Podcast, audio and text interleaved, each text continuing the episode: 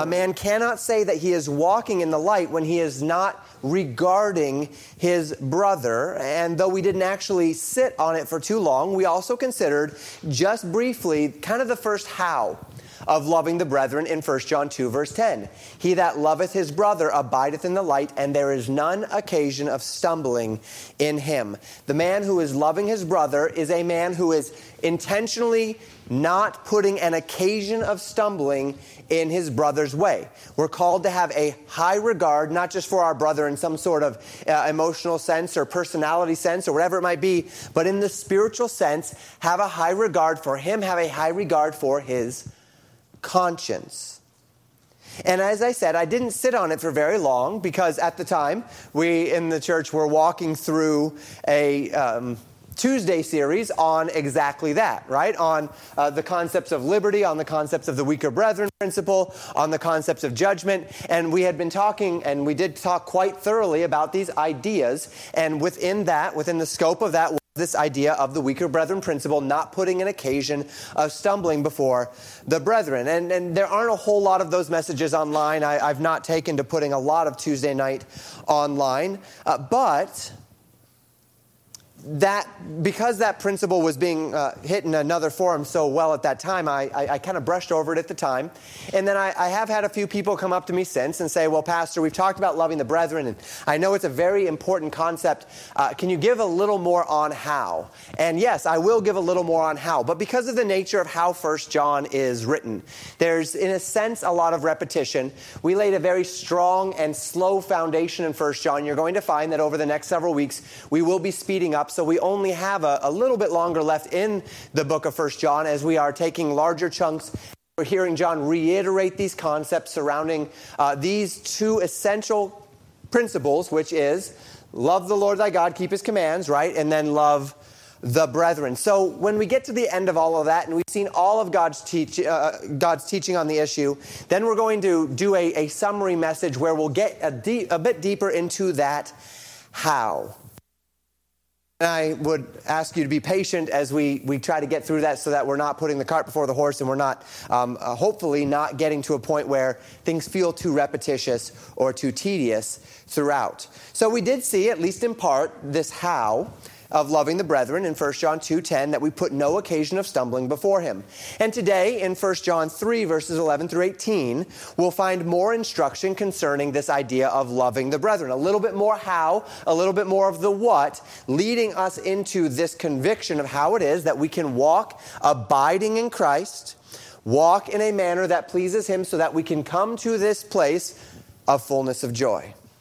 So we read in 1 John chapter 3 verses 11 through 13, "For this is the message that ye heard from the beginning, that we should love one another, not as Cain, who was of that wicked one and slew his brother, and wherefore slew he him? Because his own works were evil and his brother's righteous. Marvel not, my brethren, if the world hates you." I again make note as we dig in this evening that when we consider the call to love one another, John is not simply talking about all men here in the broader sense, that love thy neighbor as thyself, or in the broad sense of love your enemies. These are concepts which we find in the Word of God, which are important in the Word of God. But as John is calling us unto this place of abiding, what it looks like to walk in the light, what it looks like to be abiding in Him, and as he's contrasting this with the false teachers that were among them, and John is seeking to paint the distinction between what they are, are supposed to be doing and what false teachers are doing or teaching, attempting to teach them to do, this distinction is about believers loving the brethren, this call is realized not in love thy neighbor as thyself, but much a, a, much higher principle, that one that Jesus introduced in the New Testament, to have a unique regard for God's people, for the brothers and sisters in Christ. So Paul would write, and this idea is, is seen in Galatians chapter 6, verse 10, where he said, As we therefore have, oppor- have excuse me, therefore opportunity, let us do good unto all men especially unto them who are of the household of faith. This is what we see. This is the idea here. Paul uh, gives us this flavor. John is giving us this flavor in 1 John. The idea that we, we love all men, We even love our enemies as Jesus commanded in Matthew chapter 7. And yet, as we consider this command to do good unto all men, to love our neighbor as ourselves, we see a, a further specification that as it relates to we who are in the body of Christ, as it relates to we who are brothers and sisters in Christ, there is a call to have a higher regard, especially unto them that are the household of faith we, as we have opportunity, do good unto them. There is a call to have a particular regard one for another, to invest in one another, and thus to do right by one another spiritually, emotionally, and physically as the body of Christ. And John exhorts us again unto this mind. He does so this time through a negative example. So, Pastor, how do we do these things? Well, we saw in 1 John 2:10, we do this by placing none occasion of stumbling before our brother. Again, we'll get to that uh, as we summarize things toward the end of 1 John. Here we see a negative example, and, and I've said this before, uh, but this is one of the better ways, oftentimes, for us to um, be able to express a thought. You don't just express a thought positively by what it is, but a lot of times it really helps to express what something is by telling you what it is not. I've said many times before, for, for many, they said that the most helpful page on our entire website is the What We Are Not page. We've got all of that doctrine on our website about what we are and what we believe and what we think and, uh, and where, why we believe it. But then I've had people say, well, I, I read through all of that and that was all good, but when I got to your What We Are Not page, that was really helpful because that rules out all of the potential problems, right? Or, or maybe rules us out as because we are a problem. But one way or another, that's a helpful page. And here, John is saying, Love the brethren, and let me tell you what that is not. Not as Cain. Not as Cain loved his brother, because he didn't love his brother. A man who bore in himself what we in 1 John would consider to be the spirit of Antichrist, right? The spirit of that which is contrary to the Word of God, the spirit of that which is contrary to the character of God. One who, in the words of 1 John 3.10 that we considered last week, is a child of the devil, one who is walking in darkness. That was Cain. He did not love his brother, he slew his brother. And why, John asks, did Cain kill Abel? Not for anything Abel had done per se Cain killed Abel because Cain's works were evil and his brother's works were righteous. Now, we talked about this in detail not too long ago in Genesis. We're finding a merging of our Tuesday teaching and our Sunday morning teaching, and our Sunday evening teaching, which is a wonderful thing. And if you've been keeping up, then you are very familiar with what we have said recently about the nature of the interaction between Cain and Abel. But Cain killed his brother because Abel's works were righteous and his works were evil. Cain killed his brother because when he compared his works to Abel's works, his works were found deficient, but he was not repentant over his own works. He was not he did not have a problem with his own works, except for the fact that when he compared his works to Abel's works, he felt guilty because he knew that Abel's works were righteous and his were not. And so he said, The problem here is not what I'm doing. The problem is that this guy next to me is doing something better. So if I get rid of him, then I'm good. And this is not uncommon as it relates to the human nature. Cain's deceitful heart convinced him that the problem was that Abel existed, not that he was doing wrong. And if only he could remove Abel, he could remove the standard by which Abel operated, and then his guilt and his shame would go away because Abel wouldn't be there making him feel guilty through his righteousness. And as we consider at that time, this is a warning that the New Testament gives several times that the human heart's natural solution to removing my guilt and my sin, the guilt of my sin, my guilt and my shame, is not to repent. The human heart's natural inclination when one feels that shame of sin is not to repent, it's to get rid of the messenger. It's to get rid of the thing that's making me feel guilty. Because I don't want to stop fe- I don't want to stop doing what I'm doing. I just want to stop feeling what I'm feeling when I do what I do. Which means I have to get rid of the people or the message or the thing in my life that is pointing out to me that what I'm doing is wrong. And I feel like if I can get rid of that thing, then I can make the guilt and the shame go away of what I am doing. And this is common. Which is why at the end of this, uh, at the end of this little snippet that we're looking at here, John connects this idea of Cain killing his brother Abel to, in verse 13, marvel not, my brethren, if the world hate you. Well, because that's the idea. If you are doing righteousness, don't be surprised if the world hates you. Not necessarily because they hate you, but because if you're doing right and they're doing wrong, then they are feeling guilty and they don't want to stop doing wrong. They just want to get rid of the person that's making them feel guilty. And that's you, not because you're judging them, not because you're telling them that they're wicked, not because you're smacking them over the head with the Bible, but because when they compare themselves to you, they feel naturally guilty.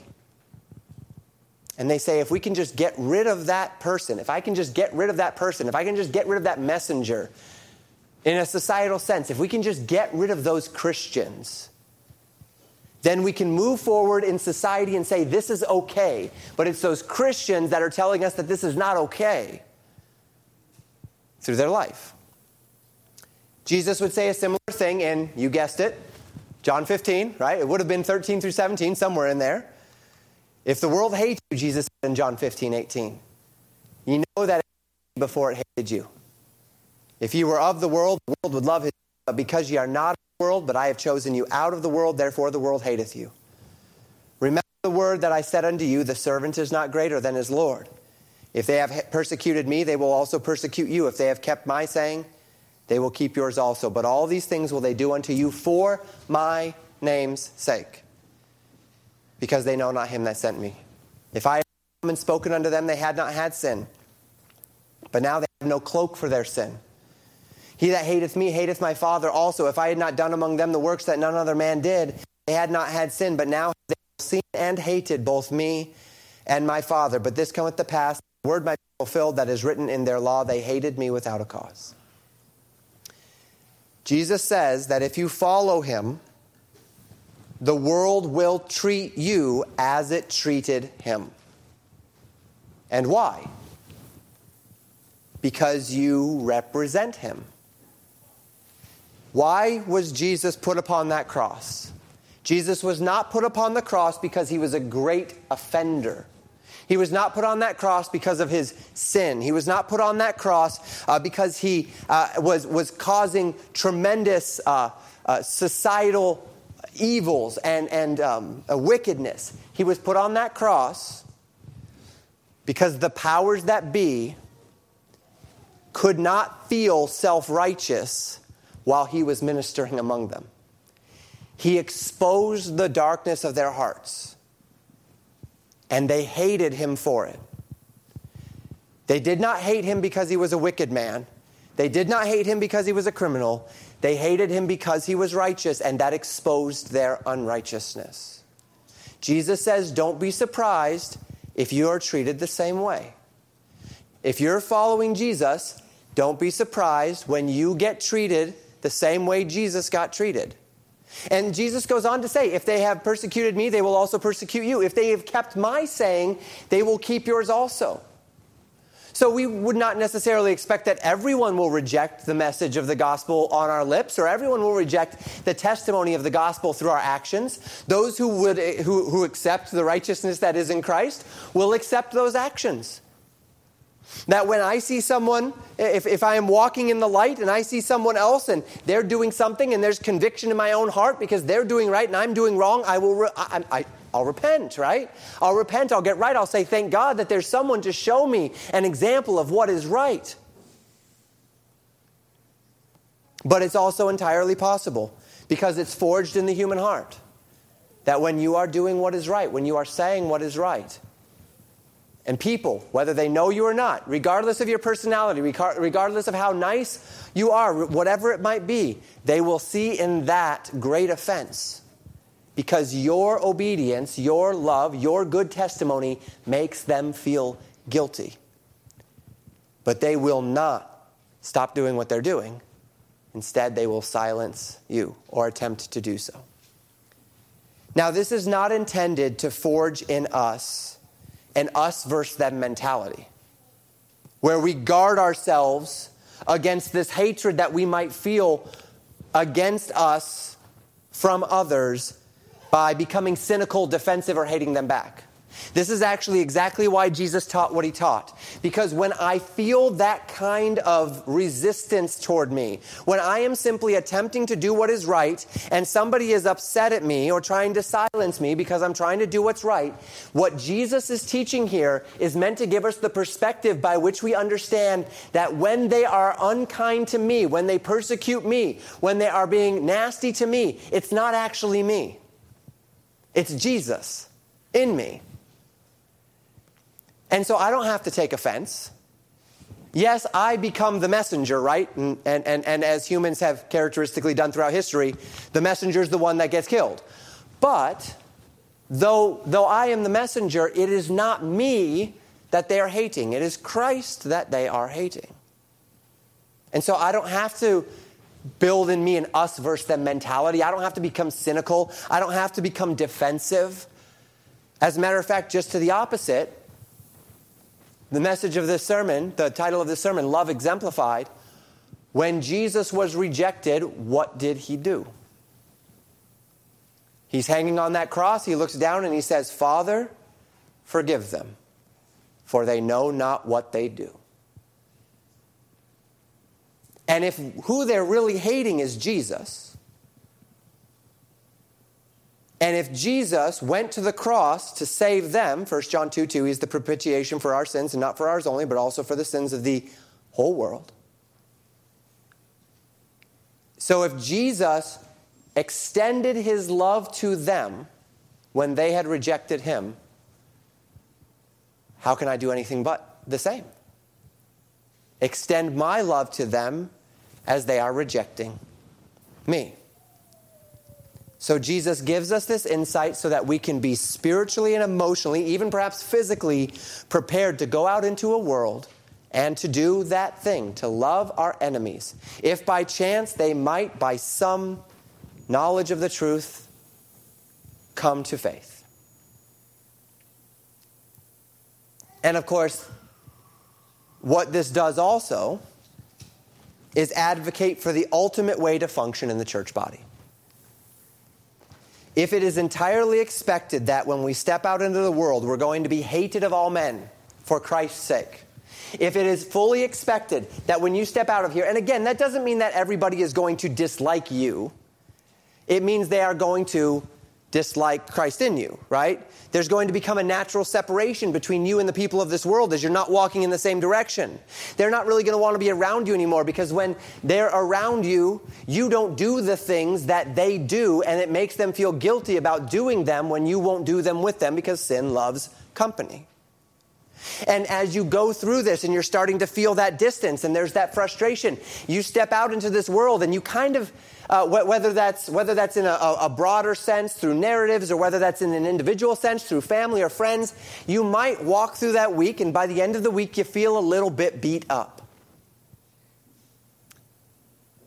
It's entirely expected that when I interact with the unbelieving world, I will more and less be compelled to always be on guard because the world is often ruthless. People will lie, they will cheat, they will steal to get their way. Much of culture is not driven by virtue but by power. And then if I am not uh, going in the same direction as that culture, as that world, it's going to be even worse for me. And all the more as it relates thus to my spiritual testimony. When wicked people doing wicked things interact with men who are not doing wickedness, they get upset. This testimony oftentimes will magnify in the hearts of the wicked their own guilt and so compel them to distance from you all the more. Desire perhaps even to silence you in an attempt to silence their own conscience. And this is what God's people can expect and, in a sense, ought to expect in the world around us.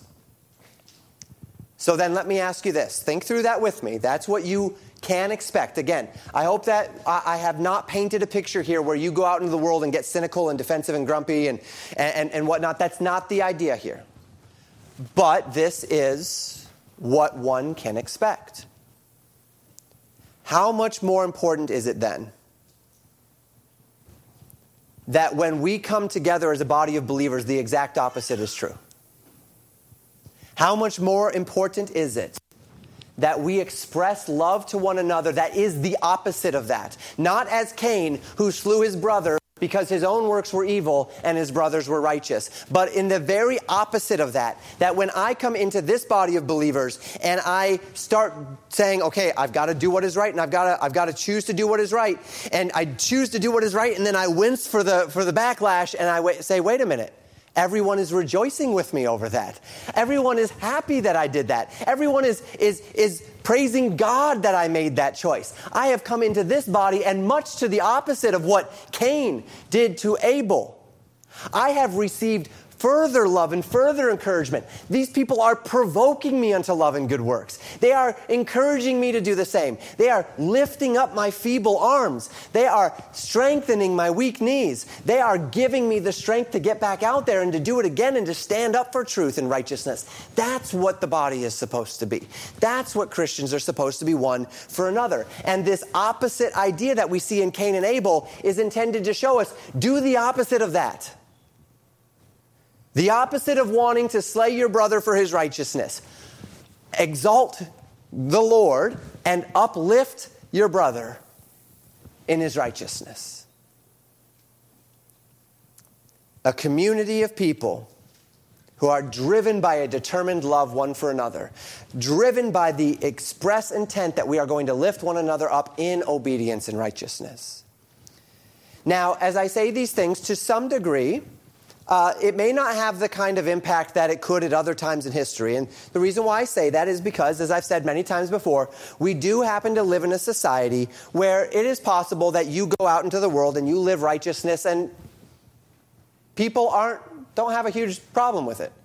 For some in here, you'll say, Pastor, exactly what you said, the Cain and Abel thing, that is me. That's what I experience. I go out there, I start doing what's right, and the people that I have to interact with really don't like me. You know, I'm that Bible thumper. I'm that holier than thou guy. I'm judging them all the time. That's how they see me. They try to silence me and, and whatnot. But then for others, maybe that's not the case. Because we do live in a society that more or less has been a safe haven for righteous living as a general rule. Our society has still always very much been secular as a, a, a, in, in, in long term trajectory, but by and large, this country specifically, the Western world more broadly, is built upon a Protestant outlook that is actually quite tolerant for many viewpoints. At least to the extent that if I am being treated wrongly for my faith, I can, at the very least, just kind of separate myself, right? I'm not compelled to be among people that are seeking to silence me for my faith. And quite often, I even have various laws on the books that are protecting me from being uniquely targeted or silenced for my faith. If I don't want to be around toxic people and institutions, it's still relatively easy for me to go find places where they are not going to be affecting my day in and day out. To this end, I personally don't necessarily go into every transaction assuming that the person across from me is trying to take advantage of me or assuming that if I stand up for doing what is right that that is going to cause a big stir or a problem among those people or assuming that they're going to dislike me uh, specifically because I have of the path that I've chosen as it, as it states to as, or as it relates to stating or living my faith overtly. I mean, even in individual transactions uh, and relationships, I can uh, get along quite well with my neighbors, even if, if I am not choosing to walk the path of unrighteousness that they're choosing to walk. But I cannot stress enough how rare of a thing this is in history. Not even just in history as we would look back, but even today, how rare of a thing it is in this world to have such, I'll use the word toleration in your society. There are many, many places that we could go in this world where you would not find anything of the sort as it relates to any attempt to live according to biblical mandates. To this end, some of us may not necessarily perceive in the dramatic terms that John is using here the difference that John is painting between Christian interaction in the church and unbelieving action in the world. Now, our society, of course, is working toward that wicked end, and we might, this First John might become a little more relevant in that sense in the years that are to come.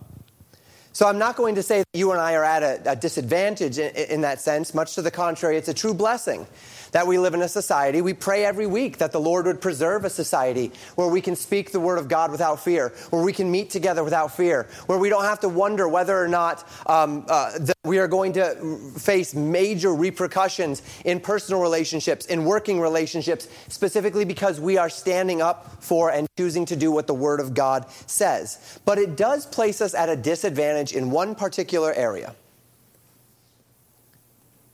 that because we might fail to see this distinction clearly, because we might fail to see the kind of hatred, and again, I use that word in the rejection sense, the kind of disesteem or the kind of rejection that, the, that, that a unbelieving society might normally levy upon those who are speaking truth and living truth.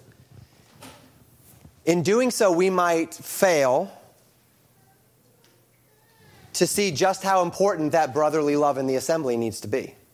If I don't feel on a daily basis or on a weekly basis that kind of strain that comes from being rejected of those who are, are living in wickedness in their society, then perhaps I don't feel with as great a clarity the tremendous love, or I don't feel the, even the compulsion under the tremendous amount of love that we ought to have one to another when we come together.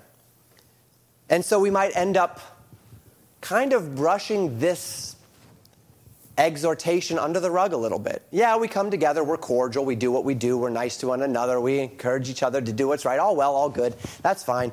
But but that's not the idea that John is is is showing here. I mean, what what example did he use? Not as Cain, not as the one who slew his brother, right? That's the idea that John is contrasting this with. Do the opposite of that. To this end, the Christian church has a bit of a unique challenge in the West. And that challenge, not necessarily enduring the pervasive hatred or persecution that society and culture might impose upon believers. And so the challenge of living in that dramatic distinction and having the boldness to do so that battle will probably be fought another day. But rather, the challenge of, if you will, not falling into the apathy of simply saying, we're just going to treat our brothers and sisters in Christ as, as, as, as people, right? Just as people, just as, as, as we treat anyone else in that sense. And so that is actually more of our temptation. That because we don't feel that distinction, we would simply fall short of having in our minds the, the kind of love that we ought to have one to another, the kind of regard that we ought to hold one for another. But that doesn't mean the concept is irrelevant. Because it is nevertheless absolutely incumbent upon us as believers to ensure that the wicked spirit of selfishness or manipulation or deceit, the wicked spirit uh, of, of this, this uh, um, uh, uh, anger toward a, a brother or a sister in Christ, never find its way into the church. Never.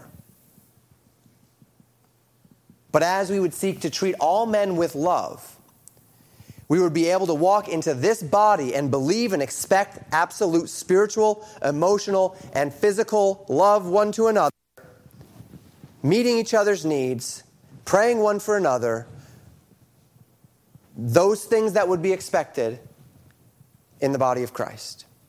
The absolute height of love and of care and of honor and of respect no manipulation, no ulterior motives, no deceits, no backstabbing, no gossip, none of those things that we would expect from the world. No Minnesota nice, right? The real nice. Not the smile on your face and then walk away and frown. The real nice. The genuine. The genuine article. We are able to interact with 100% confidence one with another and believe that those who are part of the body of Christ have our best interests in mind as we interact one with another. And even in a historically moral and relatively speaking moral culture, Western culture, this kind of community is somewhat rare. And it's certainly only achievable as we're walking in the light as He is in the light, as we're abiding in Christ. And once again, that brings us to this idea. This comes as we're walking in the light. If I'm walking in darkness, I will not love my brother as I ought to love my brother, which means I have to walk in the light, which is why these things are written that we sin not. And if any man sin, he have an advocate with the Father, Jesus Christ the righteous. And we are going to sin, but when we sin, if we confess our sins, He is faithful and just to forgive us of our sins and to cleanse us from all unrighteousness. And why is all of that so necessary? Because if you and I are going to do for one another and be live toward one another the way we're supposed to live toward one another and do as we ought to do one toward another, we have to be right with God. We have to be walking in the light. Okay, Pastor, that makes sense. But I'm still confused over one thing. Why use that example of Cain and Abel? I mean, yes, it's perhaps common for the human heart, right? It's common for the human heart to get upset when sin is exposed uh, by another man's righteousness. And this might play out in the world, right? That we go out into the world, and I get that, and then there's the contrast. But, but, but why would John tell believers not to love one another in that way? Uh, is he really saying that, that we might murder a brother? Well, the answer is as we continue. Verses 14 and 15. John says, We know that we have passed from death unto life because we love the brethren. He that loveth not his brother abideth in death. That word death meaning separation, right? It doesn't mean that you have died, that, your that your spirit has left your body, but rather that you are living in separation, darkness from the Lord. Verse 15 Whosoever hateth his brother is a murderer. And ye know that no murderer hath eternal life abiding in him. Do you recall back in the Sermon on the Mount? Matthew chapter 5, Jesus said something similar to this. In Matthew 5, verses 21 and 22, Jesus said, Ye have heard that it was said by them of old time, Thou shalt not kill, and whosoever shall kill shall be in danger of judgment. But I say unto you, that whosoever is angry with his brother without a cause shall be in danger of judgment. And whosoever shall say to his brother, Raca, shall be in danger of the council, but whosoever shall say, Thou fool, shall be in danger of hellfire. Jesus here sets a standard for thinking as it relates to the kingdom of heaven. And within that standard of thinking, though I may not physically kill a man, if I harbor in my heart anger, bitterness toward that man, I am in my heart exercising the same kind of wickedness that resides in the heart of the man who goes on to murder his brother. So Jesus is bypassing the concept of actions here and driving directly down to heart intent, heart motive.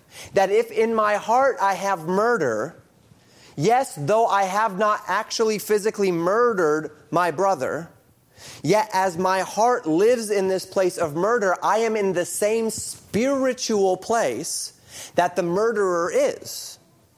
My heart is manifesting the same kind of emotions, manifesting the same darkness. Now, of course, as we think through this idea, society can't operate on such a principle, right? We can't convict people or condemn people for what he thinks or what he feels. Society focuses upon what a man does, and it has to be that way, and it ought to be that way. But in the Christian economy, between me and God, not between you and God and me, uh, between me and God, what is in my heart is just as important as what I do in my body. So that before the eyes of God, the heart of a man who hates his brother has a murderous heart whether or not he ever acts it out in his own body. Now, in the same way, the heart of a man who lusts after a woman has an adulterous heart. Jesus would go on to say that. That if you lust after a woman in your heart, you've committed adultery with her already. Does that mean that he has physically uh, committed the act of adultery? No. Does it mean that society will bear upon him the same kinds of consequences that it would bear upon him if he actually physically committed adultery? No. But what it does mean is that what is happening in his heart as it relates to his interaction between him and God is not that different if he acts on the impulse or if he just indulges the impulse in his heart. And that's the idea then that we carry back into 1 John. Verse 15 Whosoever hateth his brother is a murderer, and ye know that no murderer hath eternal life abiding in him. If among any man, but even so much more as we see the interaction here among the brethren, if among the body of Christ, you are actively failing to love your brother, you are marginalizing your brother, you are disesteeming your brother in your heart, you are abiding in death and so, in the spiritual sense, in that you have marginalized your brother's spiritual worth, in that Galatians 6 tells us that we should do good unto all men as we have opportunity, and especially unto those that are of the household of faith, as the Word of God tells us that we are to love the brothers and sisters in the Christ, and by eh, eh, in, in Christ, and by this shall all men know that we are His disciples when we love one another. By this standard, if I am not elevating my brethren, I am thus marginalizing their spiritual worth, and by doing so, I have this condition in my heart of this spiritual, as it were, spiritual murder. Now, again, let's be clear about this. We are not talking about actually putting your brother to death. That's not the context of this conversation. We're not talking about you all walking in one day and you find Pastor Wickler on the, on the floor with a knife in his back. That's not what we're talking about today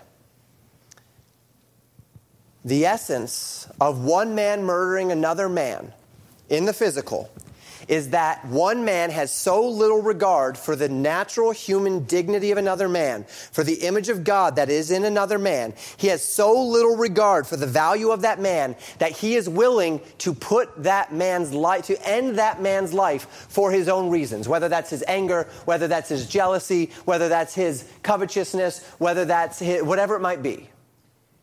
He is willing to end another man's life to snuff out the image of God in him for his own reason. That's the essence of physical murder. Now, think through this with me. When I treat a brother in Christ with contempt, when I fail to love him as I am commanded to love him, what am I doing but marginalizing his spiritual worth? I am thus hating him.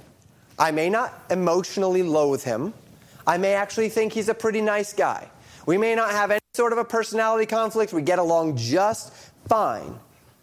But in the sense that I disesteem him, I am placing him lower in value or in favor or in priority. I am stripping from my brother the natural spiritual dignity that is due to him as one who is a child of God. And John likens this, as it were, to murder in that same sense. We also see this same metaphorical sense in James when he's teaching about you have not because you ask not, and he says that you fight in war. You, you, you kill one another. The idea there is not, James is not discussing geopolitics there. He's talking about amongst brethren where we kill one another, we fight in war against one another. It's the same metaphorical principle. We're stripping the man of the natural inherent dignity that is due unto him as one who is a child of God, who is a brother in Christ. And this is something which, this esteem, this honor, is something which believers owe one to another. In the same way that we as humans owe one another the natural human dignity of not killing one another. We as believers owe one another the natural spiritual dignity of honoring and loving one another as those who are transformed by Christ into new creations. But as I say this, I remind you that the obligation here is a two way street. And the reason why I say that is because when, when we think through this concept, and I want you to really be honest with yourself and search your own heart on this. What we often find is that there's somebody who says, Yes, this is exactly what people need to do. They need to start treating me this way. I deserve this. I am entitled to this. This is my spiritual birthright. Without any consideration for the fact that they're not doing it to anyone else. Love is a two way street, Christian. There are people, guard yourself against this. There are people who become spiritual parasites, demanding all of the privileges of the believer as it relates to receiving respect, receiving love, receiving help, receiving whatever it might be, while never assuming any responsibility as a believer to give back. The nature of the Christian life is that as you are loving me unconditionally and I am loving you unconditionally, then we are each seeking each other's best good and things work really well. It gets a lot harder when only one of us is doing that. It's the same with a marriage, right? The essence of the marriage is that I love my wife unconditionally and I am seeking her best good. She is loving me unconditionally and seeking my best good. And as I seek her best good and she seeks my best good, both of our best good gets fulfilled. As we love and serve one another. This is a relationship. That's the body of Christ as well. In a perfect society, anyone who claims Christ, of course, thus could interact with anyone else who claims Christ and with the kind of reckless abandon, we could make ourselves vulnerable one to another with a love that we would desire one toward another, and that would be in a perfect world.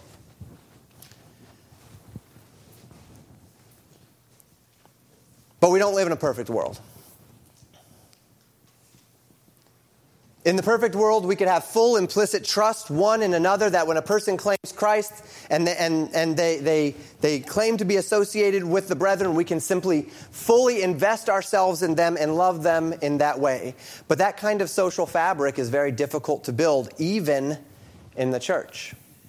And this is, as a side note, one of the reasons why Legacy Baptist Church, among many uh, other systems and among many other churches, choose a church membership structure. Say, Pastor, why do you have church membership? Church membership isn't necessarily in the Bible. Church membership is not something that you can go to chapter and verse and point to, and it's absolutely right. We can't do that.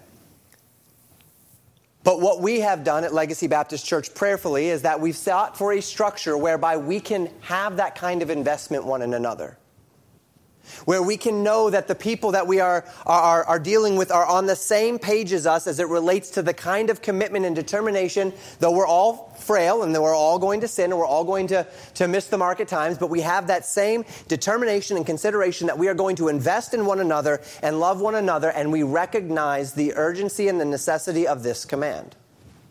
And the way that Legacy Baptist Church has chosen to add a safety net and a procedure in place to, to uh, uh, guard the vulnerabilities of such an investment is through church membership. So that those who are willing to go through the process of binding themselves to the church in this way will find in the church this determination.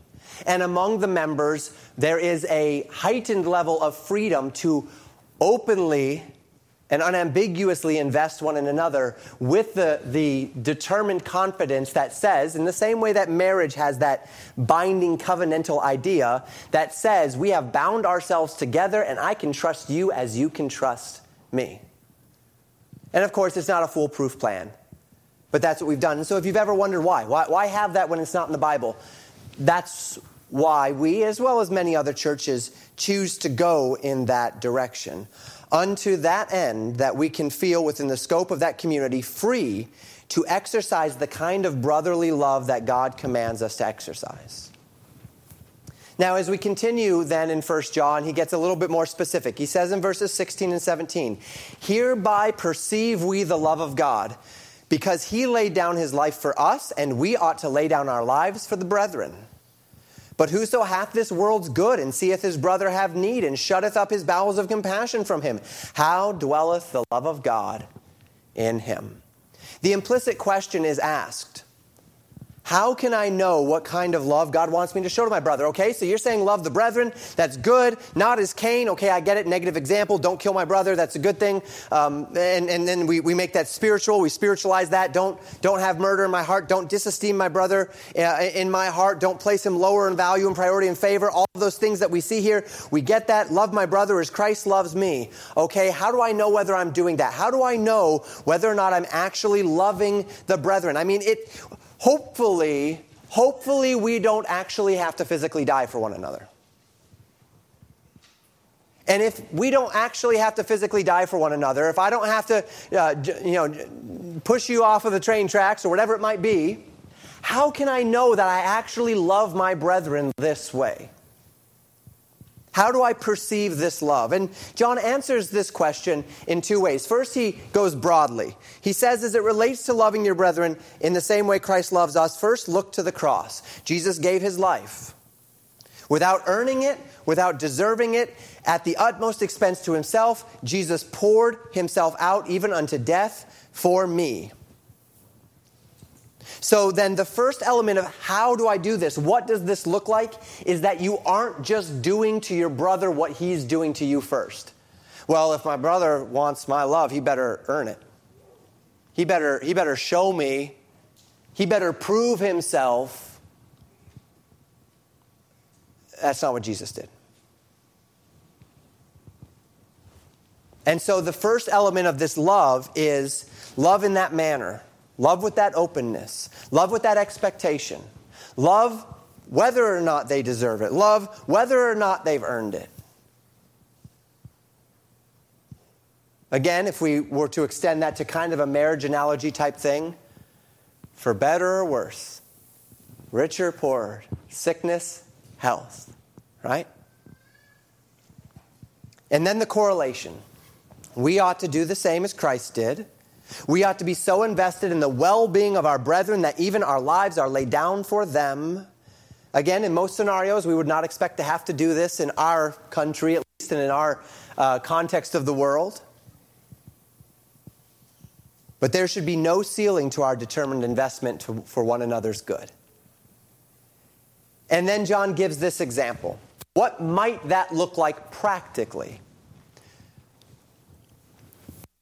Well, he asks a question. He says, If you have plenty and you see your brother have a need, and while your brother's in need and you have plenty, you shut up your compassion. You do not give your brother that which he needs when you have plenty and he has a need. How can you possibly say that the love of God for your brother is dwelling in you? Because there is no scenario based upon what Jesus did for us on the cross where Jesus would have done what you just did to your brother. So, how can you say that the love of God is there? How can you say that eternal life is abiding in you? And I kind of skipped that in verse 15. Let me go back to that for just a moment.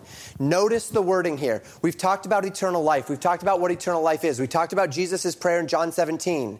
And this is life eternal, that they may know thee, the one true God, and Jesus Christ, whom thou hast sent. When we're talking about eternal life, we're not just talking about a home in heaven. We're not just talking about the resurrection. We are talking about the fullness of joy that comes from living a life in abiding. How can I say, this is the idea? Not how can you say you're a Christian? That is not what John is asking. John has made it very clear they're Christians.